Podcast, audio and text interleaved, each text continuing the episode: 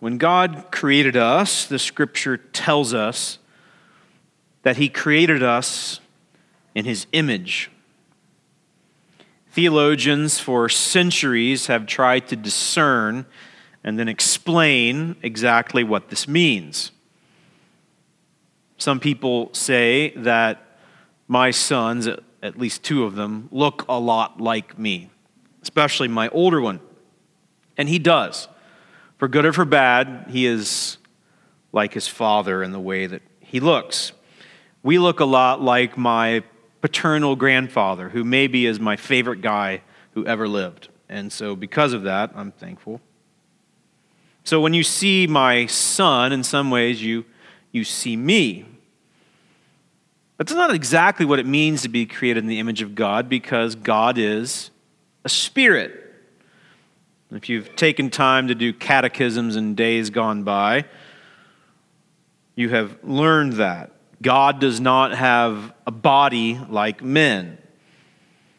So the fact that we have livers and kidneys and elbows and knees, that is not exactly what it means to be created in the image of God. There's, there's aspects to us being physical which reflect some of the image of God, but but being created in the image of God is more immaterial than that.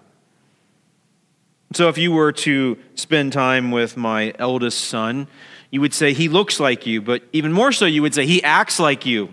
Again, for, for good or bad, right, Jack? We share the same strengths and weaknesses. And being created in the image of God means that in many ways we are like him. What does it mean to be like God? Well, God has a will. God has volition. He made us to have will, to have volition. God has cognition. God thinks. God is wise and God reasons and God plans. And God has affections. He desires things. He loves things. He hates things. And He implanted within us affections. We desire things and love things and hate things as well. So, so part of what it means to be created in the image of God is to have all these same things that He has, not the least of which is that He created us with affection. Now, there are some of us in the church family who sometimes wonder if we actually do have affection because when super happy things happen, we might have a little slight grin, and when really bad things happen, we wonder why everybody else around us is crying. There are some of you who can cry at the slightest thing, happy or sad. You feel everything. And oftentimes, he puts people like that on one end of the spectrum and a person on the other end of the spectrum into one family, and you have to, to learn to love each other. And some of you are laughing because you know that this is true. The rest of us are somewhere, somewhere in the middle, right? There's some days where we feel really deeply, and there's others day less so. But all of us have learned what it's like to live in this life with desire. God made us that way. God did not make us merely to be robots, to be automatons which just merely respond to stimuli. I say to all of you pet lovers, I have a dog, and in a dog way, I love her. But she doesn't love me back. And, and I know you're thinking about your dog right now, and you think, well, you don't know my dog. My dog has like a semi soul, and my dog loves me in return. Well, well, maybe, like your dog likes to be around you, and your dog loves it whenever you give it food and take it on walks, but, but your dog doesn't have affections like you do. It wasn't created in the image of God. Dogs respond to, to stimuli, to environmental things. Now, if you're really mad at me, please forgive me and let's move on, okay? But humans alone were made with, with affections, the ability to desire things, the highest things. Now, because of the fall, those affections, like everything else inside of us as image bearers, was warped. What about our volition? Our, our volition got warped in the fall. We developed our own will that pursued our own way. We tried to deify man and follow our, our own course. Our cognition, the way that we think, that got messed up as well. That explains why we often reason poorly. It often explains why we have mental health issues. Our, our cognition was affected by the fall. But so too were our affections, the things that we feel and the things that we desire.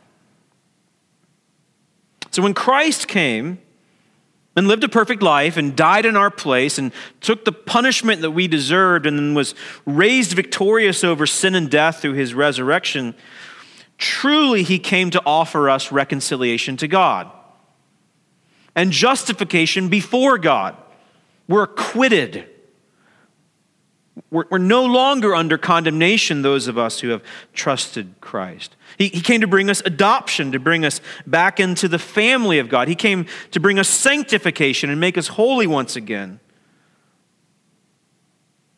And then this last point, in this point of sanctification, which in some ways is positional, initial, we were unholy, and then because of Christ, we're immediately made holy when we trust Him. But, but sanctification, the process of growth in holiness, also has, has a trajectory in mind.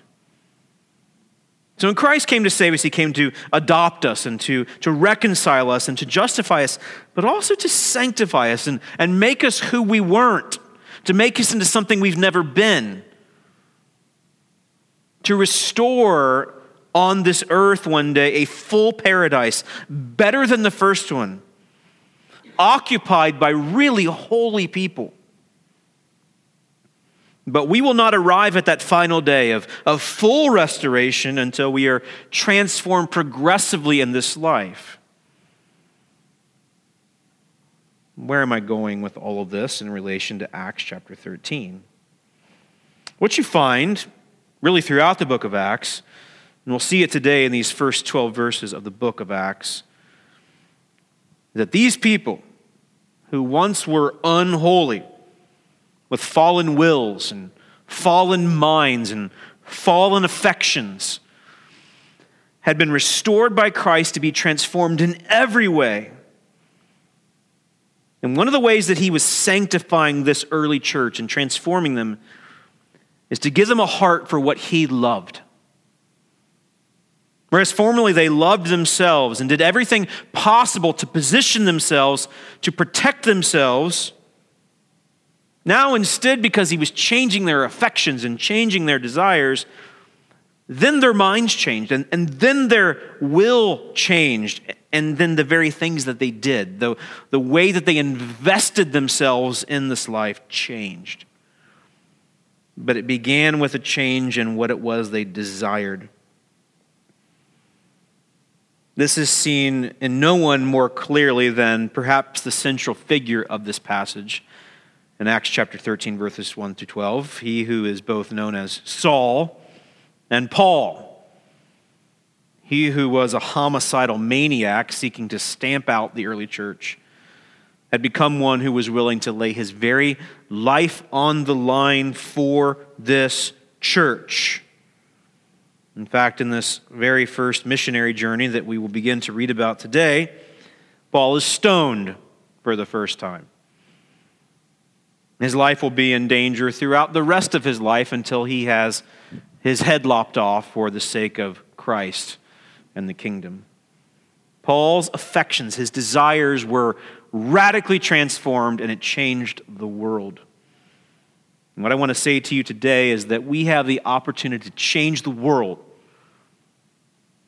Not in like a, a Michael Jackson kind of like sappy way, good song, but, but like really Songs don't heal the world. Christ heals the world, and he does it through his people, but only through those whose affections are transformed, who treasure and value the things that he values, and then leverage all of their resources to whatever degree is necessary to get Jesus' healing message to the world. So, with all that in mind, let's read Acts chapter 13, verses 1 through 12, and see how Jesus was transforming a formerly rebellious people to be his messengers of his good news, and what lessons are here for us as well. This is God's word. Now there were in the church at Antioch prophets and teachers Barnabas, Simeon, who is called Niger, Lucius of Cyrene, Manaen, a member of the court of Herod the Tetrarch, and Saul. While they were worshiping the Lord and fasting, the Holy Spirit said, Set apart for me Barnabas and Saul for the work to which I have called them. And after fasting and praying, they laid their hands on them and sent them off. So, being sent out by the Holy Spirit, they went down to Seleucia, and from there they sailed to Cyprus. When they arrived at Salamis, they proclaimed the word of God in the synagogues of the Jews. And they had John to assist them. When they had gone through the whole island as far as Paphos, they came upon a certain magician, a Jewish false prophet named Bar Jesus. He was with the proconsul Sergius Paulus, a man of intelligence, who summoned Barnabas and Saul and sought to hear the word of God. But Elymas, the magician, for that is the meaning of his name, opposed them, seeking to turn the proconsul away from the faith. But Saul, who was also called Paul, filled with the Holy Spirit, looked intently at him and said, You son of the devil, you enemy of all righteousness, full of all deceit and villainy, will you not stop making crooked the straight paths of the Lord? And now, behold, the hand of the Lord is upon you and you will be blind and unable to see the sun for a time. Immediately, mist and darkness fell upon him, and he went about seeking people to lead him by the hand. Then the proconsul believed when he saw what had occurred, for he was astonished at the teaching of the Lord. May God bless to us the reading of his word. Herein we find the beginning of Paul's first missionary journey, and by most accounts, most theologians believe there were three major missionary journeys of Paul. In total, Paul and his companions will cover almost 900 miles by foot. Most of us have a hard time getting off the couch to go get a glass of milk. It's estimated that they walked perhaps as much as 15 miles per day by foot. That's exhausting, right?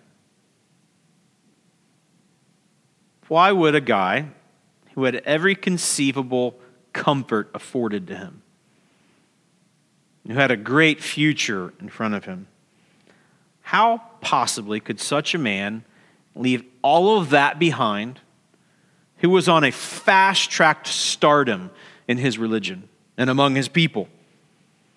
How could such a man leave all of that behind and instead choose a life of discomfort? Turn with me, please, if you don't mind, to 2 Corinthians chapter 11.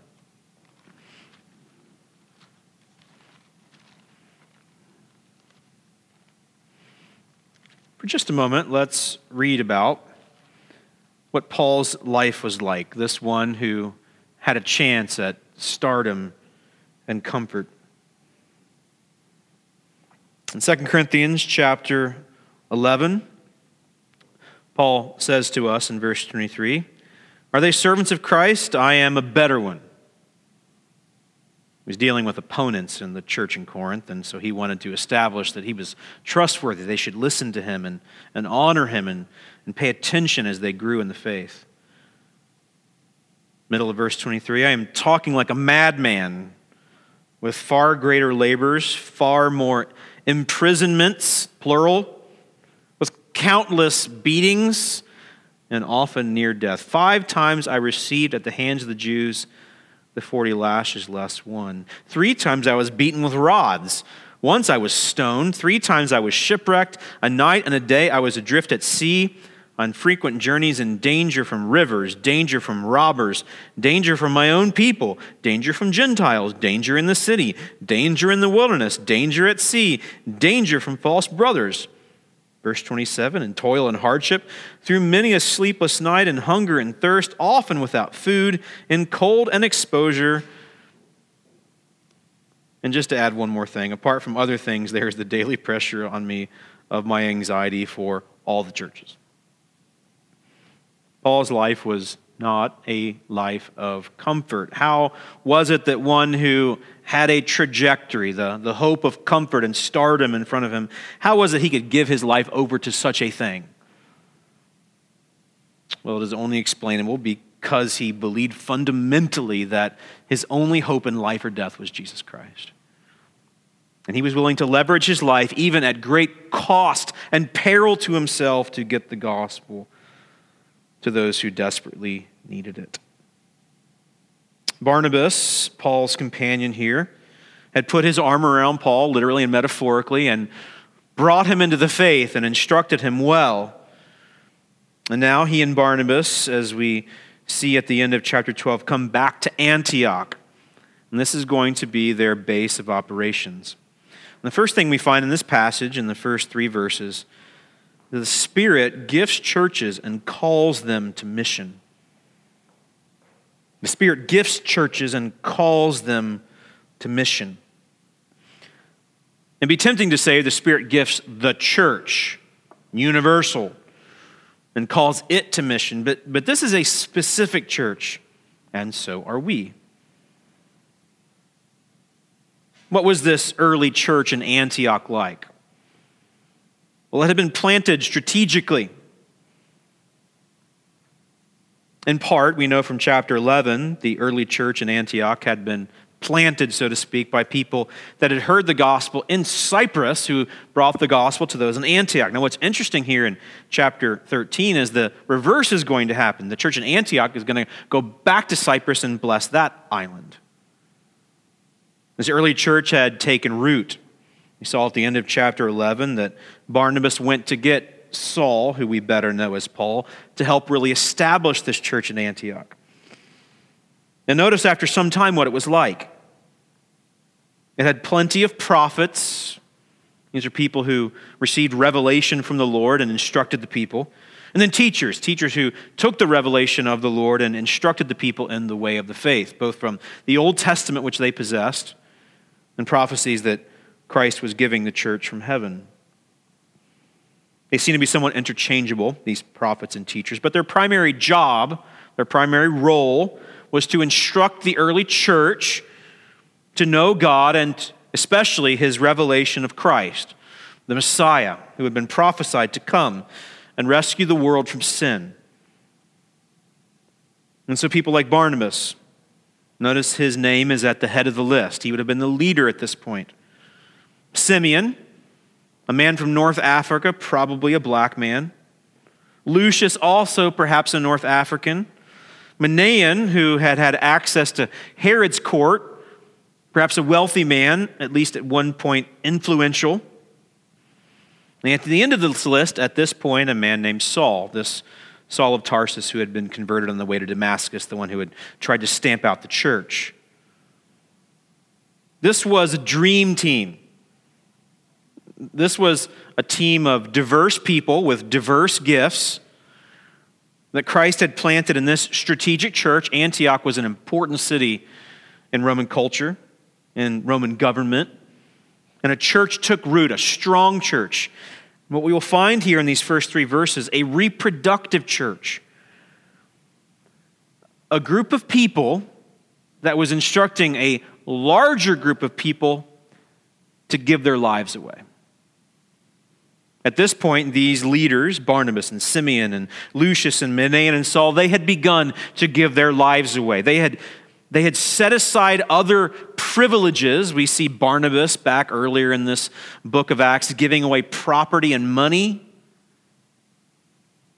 We see Saul giving away his fast track to comfort and stardom.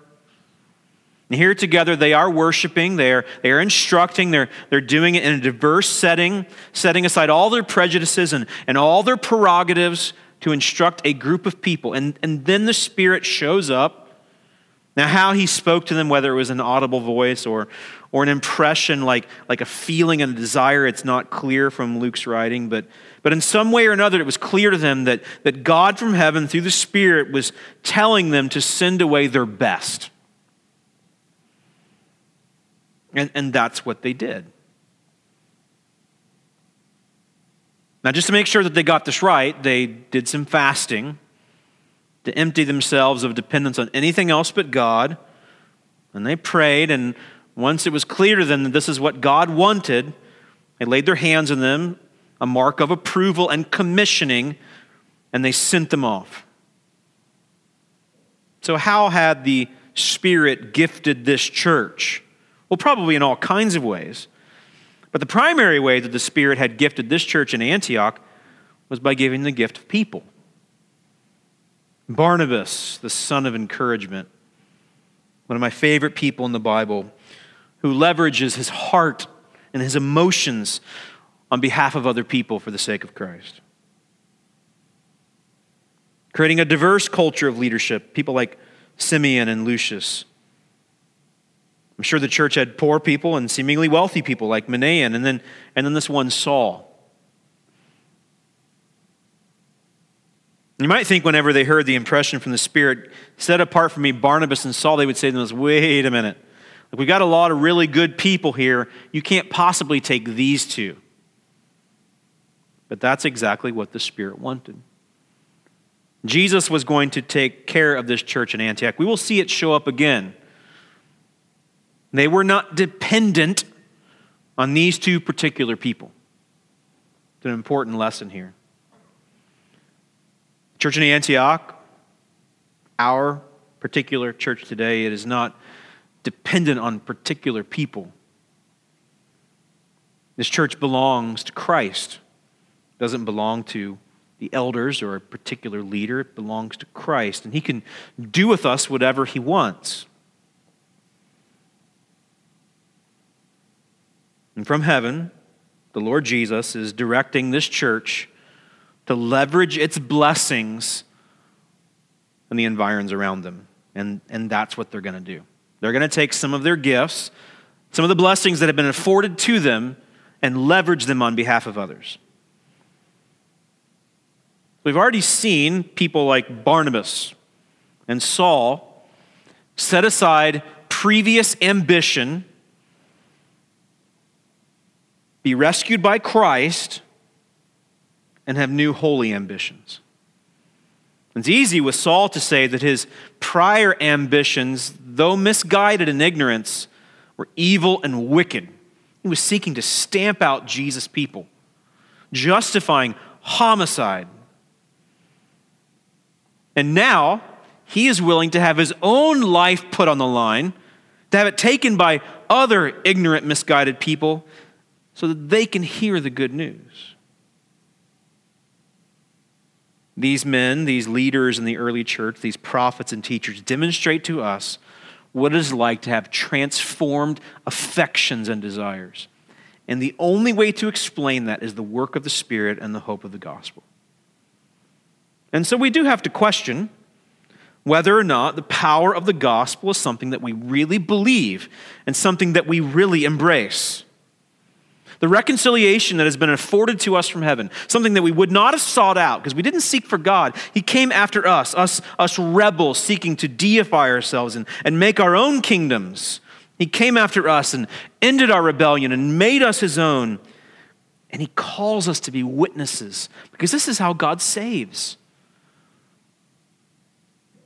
God saves by taking transformed people, transformed in, in cognition and volition, and in affections and desires, the things we treasure. He takes such people and he transforms the world.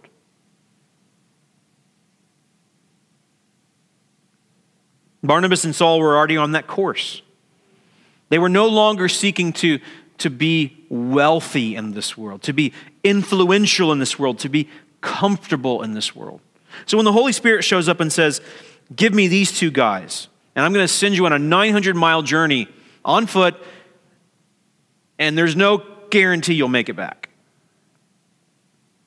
Now, Luke doesn't tell us everything that went on, all the discussions that went on.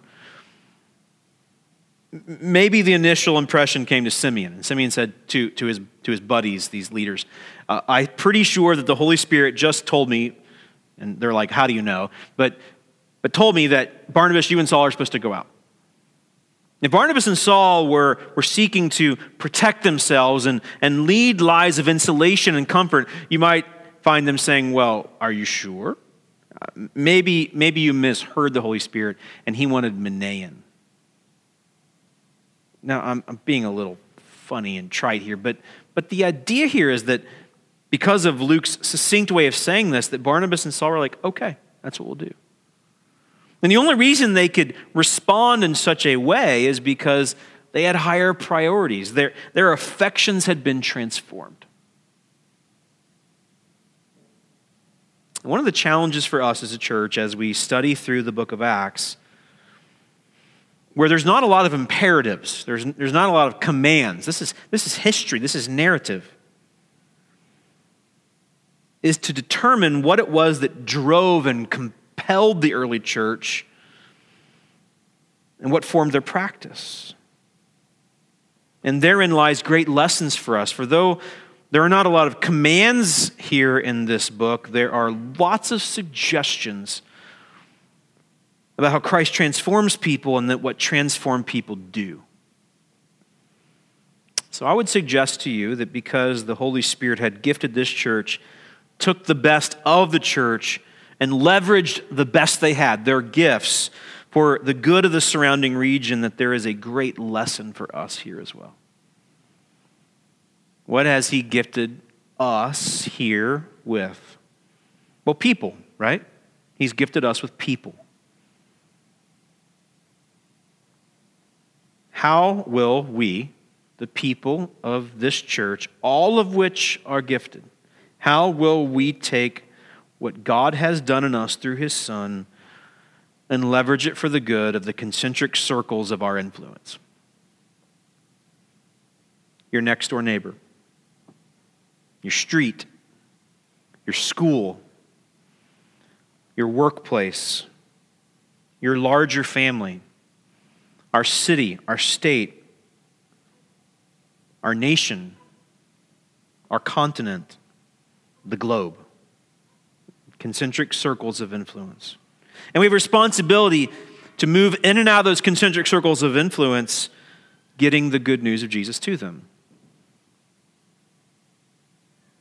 So he has gifted us with people who have the ability to do that. Some of it will be that we, we use our very mouths and our very lives to compel people to consider the hope of the gospel. Some of it may well be the spending of our money You'll find next week as we present to you our proposal for next year's fiscal budget that we want to do even more in missions going forward. We want to get the gospel to those who've never heard, who've had no access to the good news of Jesus. We care deeply about that. And we want to care more. But the only way that we will leverage such resources for the sake of Christ and for the good of the nations and all those concentric circles of influence is if we actually care about it. So I'm not here to beat you up about this. I struggle with this as well. Aren't you shocked and, and saddened? I am. By how quickly the most important things in life can be eclipsed by the least important things in life. Even, even good things can, can become primary for us in eclipsing the best things.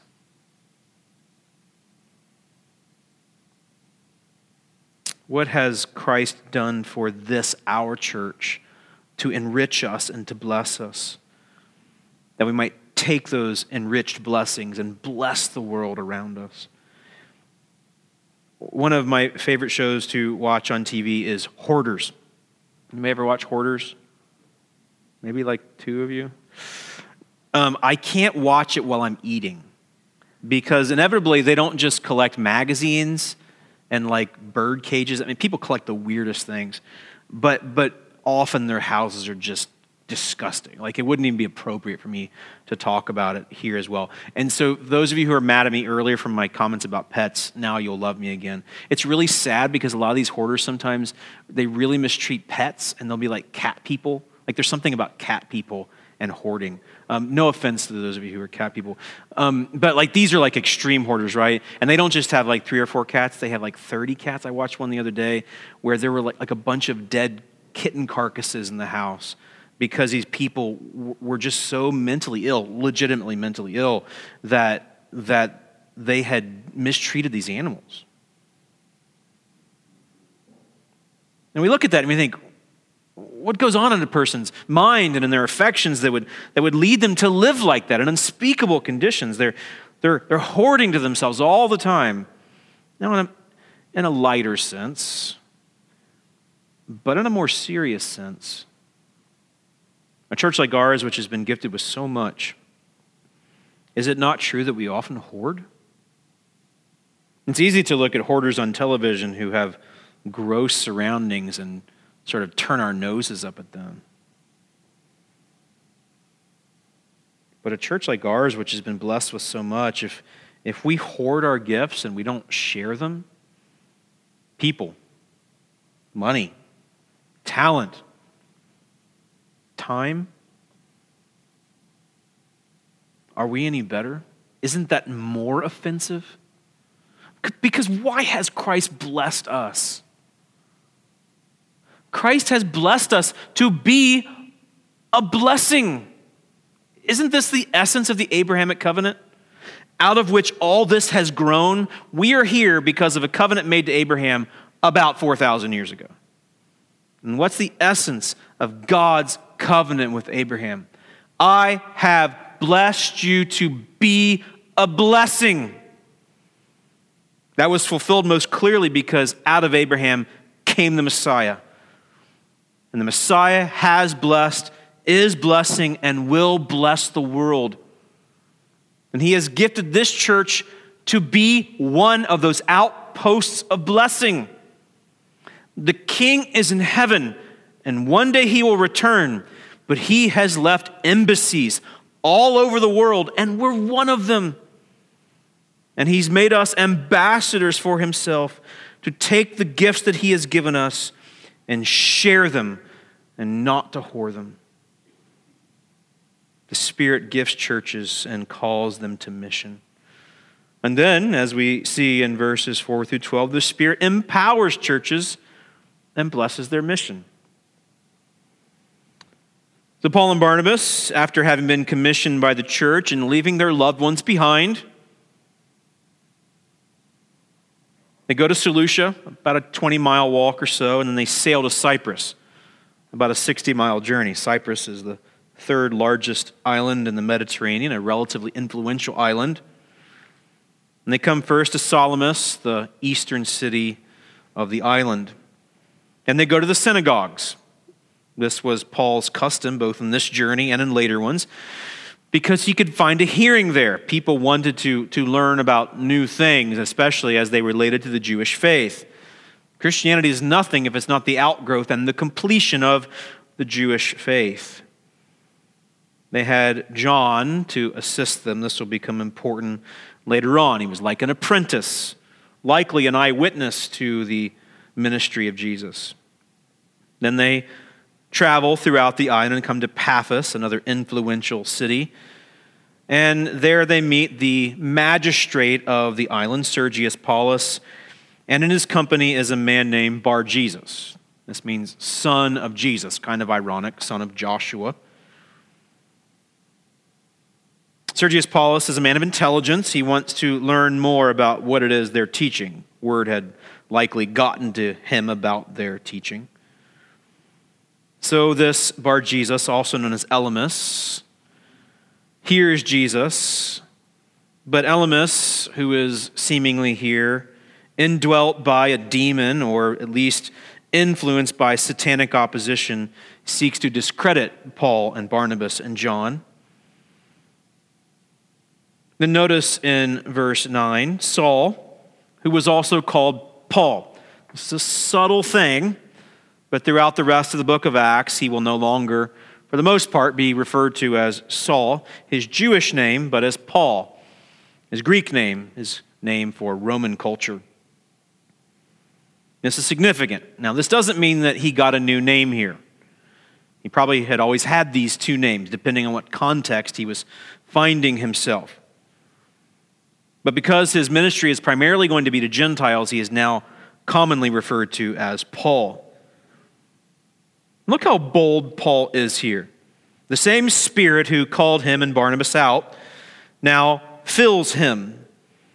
So he looks at Bar Jesus, at Elymas, and says, These are strong words, right? These are words that I would caution you in your evangelism. You son of the devil, you enemy of all unrighteousness, full of all deceit and villainy. Now, if you ever do need to use such words in, in evangelism, please tell me the story because I would love to hear it. I'm sure there's some compelling reason behind it. But this is a special case. And Paul was always bold and seemingly never afraid. And what was so wicked about Elymas, about Bar Jesus, what was, what was so wicked about him? Is that he was openly opposing the spread of the gospel that Sergius Paulus definitely needed. And in fact, because Sergius Paulus was, was a leader, because of his influence, more people likely in Paphos would be transformed. But the devil hates God with, with perfect hatred, not holy hatred, perfect hatred.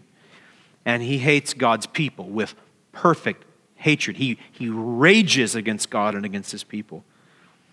There's no surprise that such a man who made his living by magic, dark magic, would be opposed to all things holy.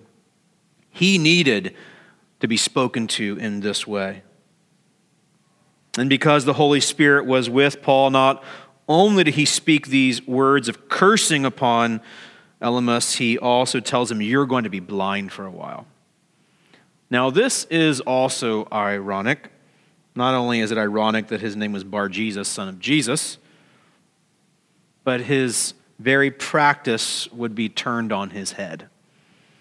And it is further full of irony because this is exactly what had happened to Paul, right? Paul thought he saw the light. Paul thought he was a messenger of all things holy and good.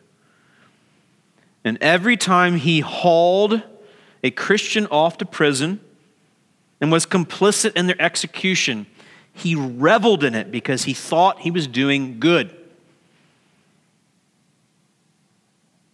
So he gets a stamp of approval from the leaders in Jerusalem, chapter 9 of Acts, goes off to Damascus to do more harm to the church, thinking he is doing good on God's behalf. And what happens? He really does see the light. This one who was not seeking for God, God comes after him. Jesus comes after him.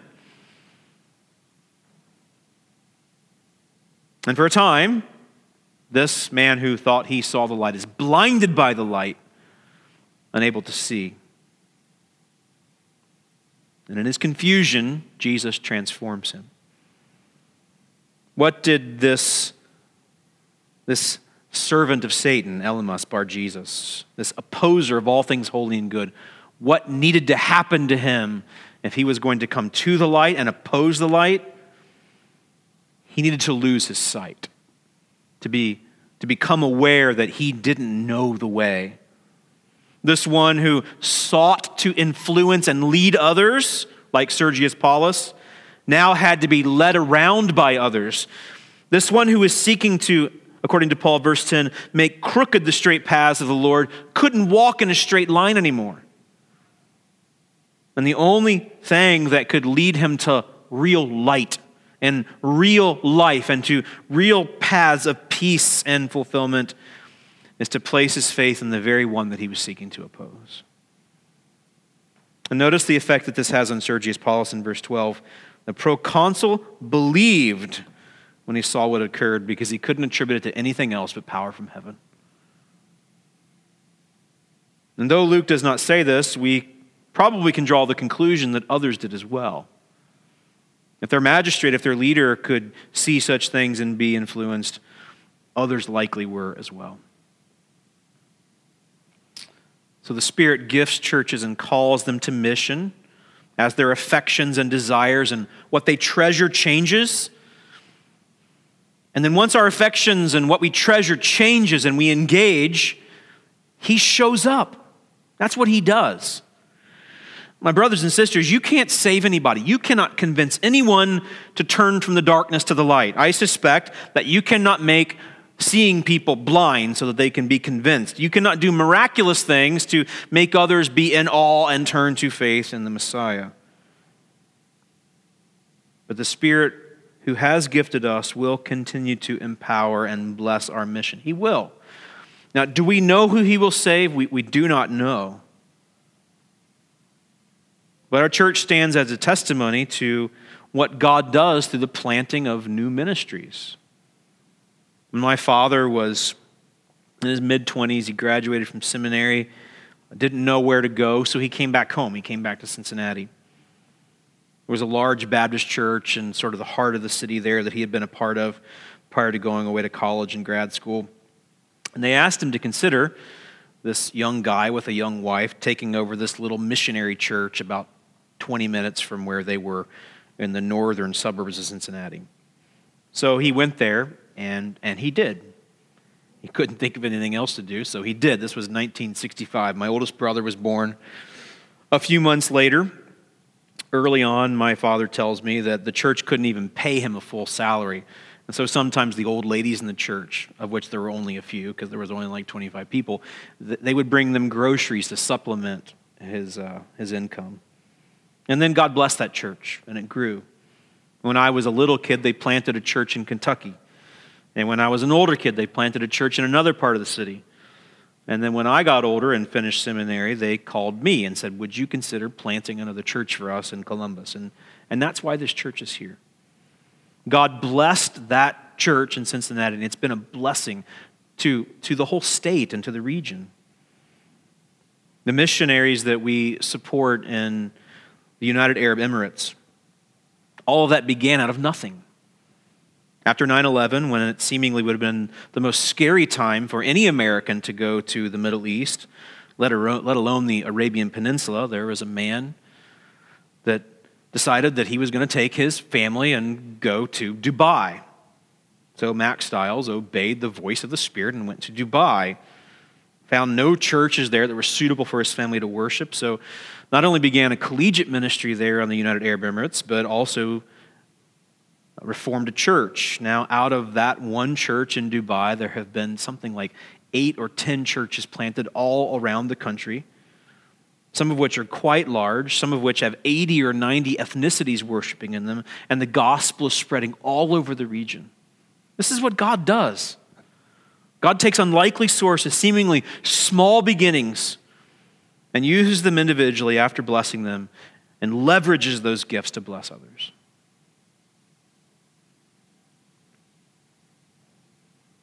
And so that's what he's calling us to. This is the suggestion of this text. The Spirit gifted Antioch with clear blessings. They did not count them as things to hoard and treasure, but leverage those blessings. And then when they began to leverage them, what did the Spirit do? He empowered them and blessed their efforts.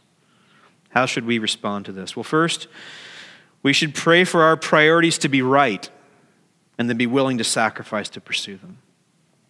All of us have to individually do this. Are our priorities right? And sometimes the best way to, to determine this, to discern this, is how are we spending our treasure, our time and our talent and other resources? And if they aren't in line, let's, let's repent of that. Not just confessing it, but asking the Holy Spirit to change us. And then we've got to go after it. So we have to ask ourselves as a church are our priorities right? And I say to you, as one of the shepherds of this church, that I see lots of good.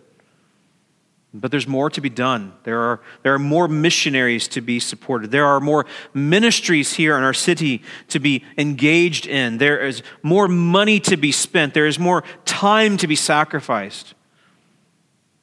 And it's not just the 10 or 30 or 50% of our church that should be doing that. It's all of us. All of us have a role to play. So, so I call you in love.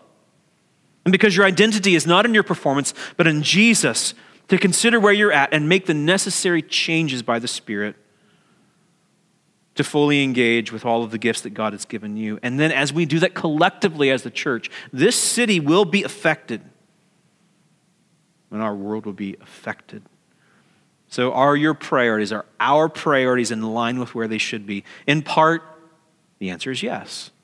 And in part, the answer is no we have room to grow and to change. And, and then once we recognize it, we have to make the changes necessary to pursue them. And secondly and lastly, we should pray for discernment and courage as we share the good news. Now, maybe not Pauline courage. We've got to be careful, right? Like, uh, The gospel itself is offensive. We don't need to add offense to it. But, but we have to be courageous. You have to be brave. A friend of mine said to me recently, Lee, if you wait for the perfect time to speak words of truth, it'll never come. So just do it. I can be a pretty fearful person. I needed to hear that. So let's pray for discernment to know when to engage, and then we just got to engage. Your life of love, your life of holy, moral living is compelling, but it won't save anybody. God saves through the hearing of the gospel, and people will not hear unless we speak it. So, how should we respond? Let us pray that any misplaced priorities would be pointed out and we'd make the necessary changes. And then let us pray for discernment and courage as we engage with individual people. Let's do that together now. Lord Jesus, you have blessed this church with lots of blessings, especially our people. And Lord Jesus, you have helped us by your Spirit to leverage a good bit of those blessings, a good bit of those giftings to bless our community and the world. But Lord Jesus, we have a long way to go, and I pray that you would point out those areas that we have not yet leveraged our gifts. And that sacrificially, because of what you have done for us, that we'll make the necessary transformational changes and sacrifice the treasures that you have given us to bless others. And, and then as we do that, by your Spirit, show up, empower us, give us discernment, give us courage to speak your good news. So I pray that in the coming days, in this next week, that, that a dozen of us would find someone in our sphere of influence, not just to be kind to, but to find ways to really engage them in gospel conversations. Would you do that, Jesus, by your Spirit? Would you transform all of us so that we will go out and then a dozen of us this week, I pray that you will help us to, to with discernment and courage, engage someone in a gospel conversation. Their money can't save them, their kids can't save them, their jobs can't save them, their health can't save them. Jesus, only you can save lost people trapped in darkness. We thank you that you have led us out of the darkness into the light. And now, as Sons and daughters of the light, may we take the light to others who desperately need it. Do this, Lord Jesus, for your glory, and do it, Holy Spirit, for the joy of many, known and unknown. We pray these things in Jesus' name. Amen. Let's stand